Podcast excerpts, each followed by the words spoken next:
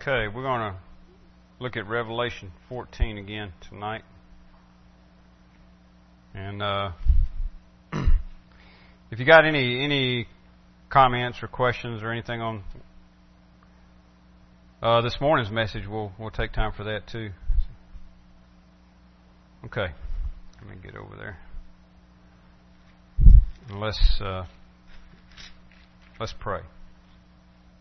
Heavenly Father, um, Lord, thank you for the privilege of being here this evening, being able to gather uh, around your the study of your Word and the partaking of the Lord's Supper. Lord, what a blessing it is to be able to uh, engage uh, in these in these things and be able to fellowship with you and fellowship with one another. So Father, we, we pray, Lord, um, asking for your guidance, asking for um, direction and wisdom in, in, in our uh, study here. Pray for the for the kids in the back and for them as well, Lord. Please bless uh, what is going on back there and uh, give uh, those that are teaching wisdom and clarity and presenting the message and open all of our, hear, our ears, the kids and adults, open all of our ears to hear what you are saying to your church in this hour. Lord, uh, use this time together for our edification, we pray, for your honor and glory. And we ask these things in Jesus' name. Amen. All right, let's go to chapter 14 and look at uh, the remaining verses here. Um, this is, um, uh, I'm, I'm, just using, look, looking at the little heading in my Bible. Yours probably has something similar here down at, at verse 14. The harvest of the earth, and that's that's what it is. That's what's taking place here.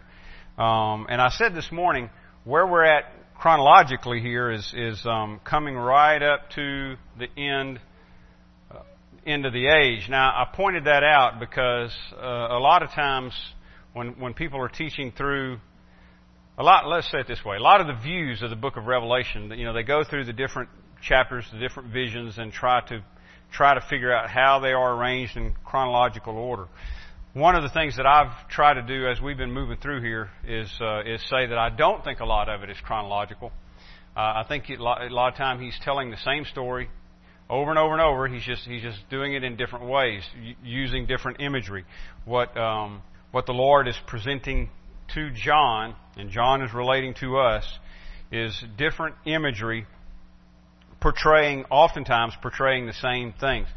But, thinking in terms of chronology, um, where are we here in chapter 14? What, what we've seen so far, and I said, I mentioned this this morning, what we've seen so far, I think has mostly been talking about events that take place throughout the church age.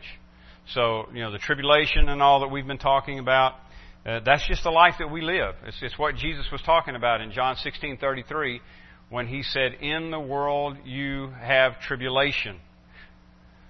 There's trouble in this world because this world is broken. All right. So ever since the fall, uh, ever since Adam and Eve sinned against God and the, the fall of man occurred, um, there has been trouble in the world. Now, that's not different for a Christian. Even though we're born again, even though we have a relationship with Jesus Christ, we have eternal life we still have trouble in this world. And so Jesus in John 16:33 says very plainly, "In the world you have tribulation, but he goes on to say, take heart because I've conquered the world." And and I've I've said uh, several times already, I think that is a great way to sum up the main message of the book of Revelation. In the world you have tribulation. It's letting us know that. But take heart because Jesus has overcome the world. So what the book of Revelations does is communicate that same message to us. We're going to have trouble in this world, but in the midst of it all, God is in control. Jesus has overcome the world. In the end, we win. We win because He wins. All right. So um, we've been talking mostly about that kind of thing, just just con- tribulation that is common to life in this world. But now we're getting to the point when we get to the, the seven bowl judgments here, which actually begins in chapter 15, um, where I think here we're, we're, talking about events that take place at the very end of time where God is pouring out His wrath. Um, and of course, we'll, we'll, we'll be able to unpack some of that as, as we go. So right now we're kind of at the threshold of that. Um, now, in 1414, and I'm going to go ahead and read the remainder of the chapter here, uh, beginning in verse 14, with the, uh, the, the end time harvest of the earth.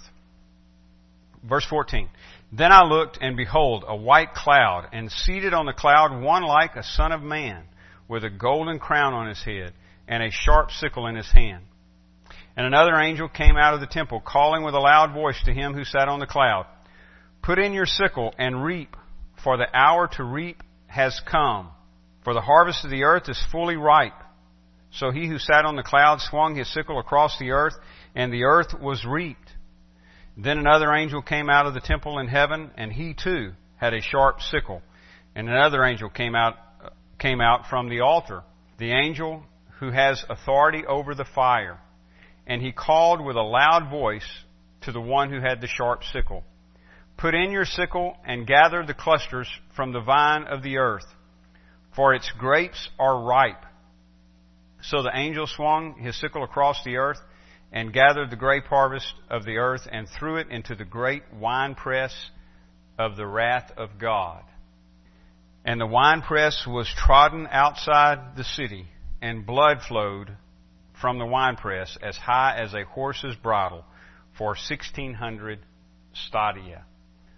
Okay, um, first of all, what's the, what's the main message here? Alright, there's a lot of, again, there's a lot of imagery here. Um, but all of that is to convey um, a, a, point. What's the main point here? Well, judgment is coming upon the world. Uh, it's that simple. So, like like we were talking about this morning, we we are we are here offered great assurance for believers for the kingdom of God. We're, we are um, assured that we are kept uh, in Christ. We're kept by the power of God, as Peter says, kept by the power of God unto salvation. But for the world, um, great a great time of judgment is coming. God God pouring out His wrath. So Christians are being told here um, that we're we're going to suffer at the hands of, of the beast, for example. That is, the world's going to attack us, and we're not going to be immune to that kind of suffering. Uh, we're going to we're going to experience it. But what we're not going to experience is the wrath of God. So somehow, in the midst of God pouring out His wrath on the world, um, uh, we will be guarded um, and, and kept and, and preserved unto the day of salvation. All right, so verse 14. I looked and behold a white cloud and seated on the cloud one like a son of man with a sickle, uh, with a golden crown on his head and a sharp sickle in his hand. And another angel came out of the temple calling with a loud voice to him who sat on the cloud, put in your sickle and reap for the hour to reap has come, and that's what I was getting at earlier. In other words, this this is the time. Um, the time has come. We're at the very end of the age. In fact, um, let's see. Just a little earlier on, if you look back in verse seven, we talked about this morning. He said with a loud voice, "This is the angel who's proclaiming the eternal gospel." He said with a loud voice, Fear God and give Him glory, because the hour of His judgment has come. So, so that's the message here. That, that, time is up. We're, we're at the end. The hour has come. The hour of God's judgment has come. One like the Son of Man um, was seated on a cloud with a golden crown and a sickle in his hand. Uh, there's, there's, there's a lot of um, uh, disagreement over who that is if you look at different uh, commentators. Um, there's a couple reasons why, but it, but it certainly it certainly sounds like uh, it's referencing Jesus, doesn't it? Um, and, and of course, nobody disputes that it sounds that way at first. Um, it, it sounds like, especially since it uses the term "Son of Man," you know, that's that's a, a, a title that comes from Daniel seven, uh, when when Daniel sees uh, the Christ being given the kingdom. Um, he, he's referred to as the Son of Man, one like the Son of Man. So that that same um, wording is used here and and he's coming to reap. So certainly sounds like Jesus. What what kind of makes it um, seem like it might not be him is because he's he's commanded here by an angel uh, to put in his sickle and reap. And so, a lot of com- some commentators have said, you know, it wouldn't be likely that Jesus would be waiting to be commanded by an angel to do what he does. Um, but but I, but I, uh, that may be getting in a, to a little bit, uh, you know, too deeply trying to figure out the detail of the imagery. I don't know. The, the, like I say, the main point of the imagery is this: that God has set an appointed time when His judgment is coming, and the earth, uh, the, the the harvest of the earth, so to speak, will be um, fully ripe. In other words, it's it's it's that time in which God has appointed and, and those things which he said will come to pass will come to pass. And, and by the way, and the focus here, of course, is, is on the, uh, uh, the judgment of the, of, the, uh, of the world, the ungodly. So he puts in his sickle to reap. Verse 16, he who sat on the cloud swung his sickle across the earth, and the earth was reaped. Then another angel came out from the temple in heaven, and he too had a sharp sickle and another angel came out from the altar, the angel who had authority over the fire. We've said several times that fire uh, is often associated with judgment, so that may be the case here. And he called with a loud voice to the one who had the sharp sickle, Put in your sickle and gather the clusters from the vine of the earth, for its grapes are ripe. Again, just a way of, of signifying that um, that the time has come. This is the fullness of time. So the angel swung his sickle across the earth and gathered the grape harvest of the earth and threw it into the wine, the great winepress of the wrath of God. And the winepress was trodden outside the city. Um, we saw this imagery not too long ago when we were. Um, I'm going to turn back to Joel for a minute. We, we were going through the book of Joel, and Joel was talking about the day of the Lord, describing events concerning the day of the Lord.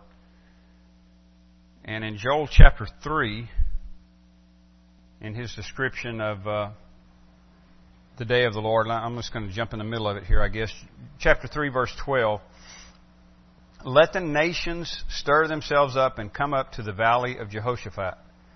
For there I will sit to judge all the surrounding nations. Put in the sickle, for the harvest is ripe. Go in, tread, go in, tread, for the winepress is full. The vats overflow, for their evil is great. Now that kind of helps us uh, in understanding what um, John is seeing uh, and relating in Revelation when he talks about the uh, the grape harvest being ripe. In other words, they, their evil is great. The evil of the world is great. It, it, it is it is comes to its full measure, you might say, where where the Lord draws the line and says, "Okay, this is it. It's time for judgment." And then Joel goes on to say in verse 14, "Multitudes, multitudes in the valley of decision, for the day of the Lord is near in the valley of decision." Um, all right, so you see, so you see where this imagery is coming from in Revelation 14. And it's, again, it's describing the judgment, the judgment of the wicked. And this morning, I'm back up again a little bit in, in Revelation 14. We get a little description back in verse 9. Another angel, Revelation 14:9, another angel, a third angel, followed them, saying with a loud voice, If anyone worships the beast and its image, and receives a mark on its forehead or on its hand, he also will drink the wine of God's wrath poured full strength into the cup of his anger. And he will be tormented with the fire and sulfur in the presence of the holy angels and in the presence of the Lamb. And the smoke of their torment goes up forever and ever, and they have no rest day or night. These worshippers of the beast and its image, and whoever receives the mark of its name. All right, so a couple things here. Um, his judgment is coming, and it's, it's, it's sure. Judgment is coming. It's portrayed two ways here. One in you know, the pouring of, of uh, undiluted wine. That's what we talked about this morning. Or, or tonight, you know, it's, it's uh, um, grapes being trodden in a, in a vat. The wine press of the wrath of God. But it's, it's, it's coming. It's per, portrayed here, different imagery, imagery, different ways. But the whole, the whole uh, uh thing that he's trying to convey here is that it is sure the world will be judged. All of those who follow the beast will be judged. That's, that's their end. In other words, all of those who love the world rather than loving Christ, and I was just looking uh, a little earlier in James, uh, you know, James says if we're a friend of the world, then we're the enemy of God. That's, that's the idea here. You're, you're either a follower of Jesus Christ, and chapter 14 here refers to him as the Lamb. You know, they followed the Lamb wherever he went. Uh, we talked about that this morning. Uh, that's back in, uh, what's that, verse 3 or 4, somewhere around there. It is, it is these who follow the Lamb wherever he goes. Verse 4. Um, so you're either a follower of the Lamb or you're a follower of the beast. In other words, the world. You go after you go after the world. You're in love with the world. You're, you you you you walk in the ways of the world system. Everything that is anti Christ, anti God. What's coming for um, those who are in love with the world is judgment. Again, portrayed here as the winepress of the wrath of God, or the undiluted cup of God's wrath being poured out on the wicked. So it's sure. It's coming. God's determined that. And the second thing is, um, it's, it's, uh, it's eternal. It's eternal. This, this gets disputed a lot in our day. Because, the, and, and, you know, and I can understand, I mean, the thought of hell, the thought of e- the eternality of hell is, uh, is so, um, hard to, to get your mind, to get our minds around uh, that we that we just don't like to th- think that it's actually real. But we've got passages like this and others as well uh, that we have to submit to and say, well, you know, this is the way the Lord said it's going to be. So, for example, again, you go back to uh, verses nine and ten here, ten and eleven in verse 10, he also will drink the wine of God's wrath poured full strength into the cup of his anger, and he will be tormented with fire and sulfur in the presence of the holy angels and in the presence of the Lamb, and the smoke of their torment goes up forever and ever, and they have no rest night or day. So eternal, sure uh, wrath, to, sure judgment to come, and eternal judgment never ending judgment. And again, all of this, this whole idea is, is conveyed in, in, uh, in the imagery here of uh, the outpouring of his cup and then also the treading of the great winepress in verse 19. In verse 20, and the winepress was trodden outside the city, and the blood flowed from the winepress as high as a horse's bridle for 1600 stadia. Now, I personally don't don't take that to be literal, but but what it does uh, convey again is the idea of, of the completeness of it and um, how horrific it's going to be. Um, 1600 stadia. Uh, my understanding is that, that that length is about the, the total length of the area of Palestine. So you, would be talking about that uh, that total area being flooded with about four foot of blood. Blood four feet deep. That's a, um, that's not a pretty picture, is it?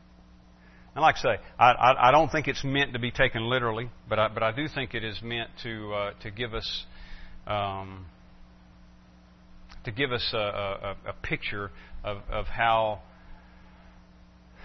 how serious uh, uh God's judgment is going to be when he comes to judge the world. Now, in all of that, because I know you think judgment, judgment, judgment, wrath, it's all kind of depressing, isn't it? it can be.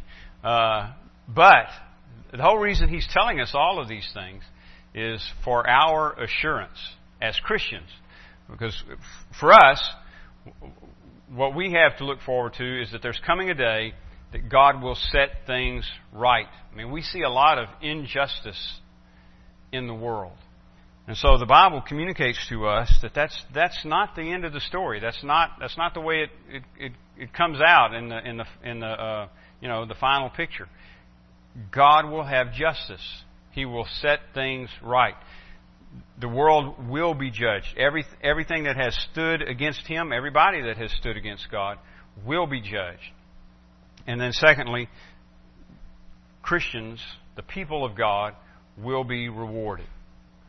Will be rewarded. All right. So God is bringing, as we've said several times, God is bringing all of history to its right end. In that, the, the wicked will be judged and the righteous rewarded. And by righteous, I mean those of us who are in Christ. We have the righteousness of Christ put to our account. It's not, not that we have any good of our own. So that's, that's where we're headed with this.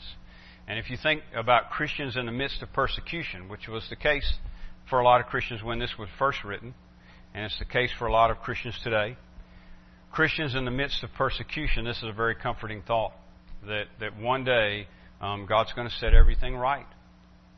Christians in places like um, Iraq and Syria today, maybe Saudi Arabia, Sudan, some other places, Christians who are living in those environments and uh, are under severe persecution, they know that there's there's coming a day because of passages like this. They know that there's coming a day when um, they will be vindicated.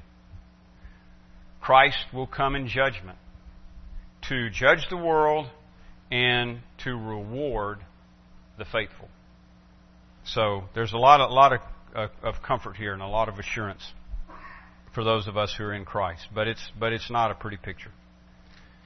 Any uh, any questions on any of this tonight or, or from this morning? Comments? Wrath's not a real fun subject, is it? But you know what? Um, God is holy. And, uh, you know, God is love. Twi- twice in John 4, we're told God is love. Well, what we tend to do is put a heavy, heavy emphasis on that. God is love. I'm saying we as human beings, if we believe in God at all, you know, we, we tend to put a heavy emphasis on that, and I mean to the point of, of, of taking it to an extreme. So people will say things like, well, you know, um, if God is love, then how could there be a hell? How could He send anybody to hell, especially for uh, an eternity? And the answer to that, even though again it may be hard for us to get our minds around, uh, the Bible's still clear on it. The answer to that is because God is also holy. In fact, the, the way to understand His love correctly is to first understand that God is holy. So His love is a holy love. It's not the kind of uh, love that um, we all we, we often think about. Uh, just just uh, just strictly human emotions, um, kind of uh, good feeling, mushy stuff. You know, it, it's it's uh, it's it's divine love, and it's a divine love expressed by a holy God who cannot tolerate sin and evil, and has assured us that, that He will not. So, so He doesn't He doesn't sweep things under the rug. He does. Uh, he, he, he, there is a you know it's waiting for a day to come where His judgment is finally poured out. So so things kind of, at least from our perspective, it looks like thing, you know evil just keeps rocking along. Everything things keep happening.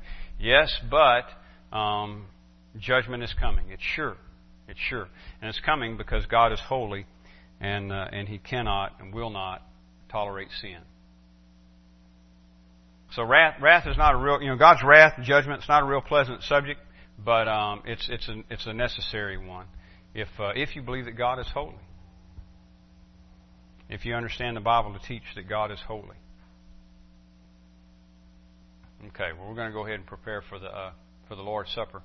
Um, I don't know. Joel, you mind stepping back there and tell them, tell them uh, we're ready if they want to come up here?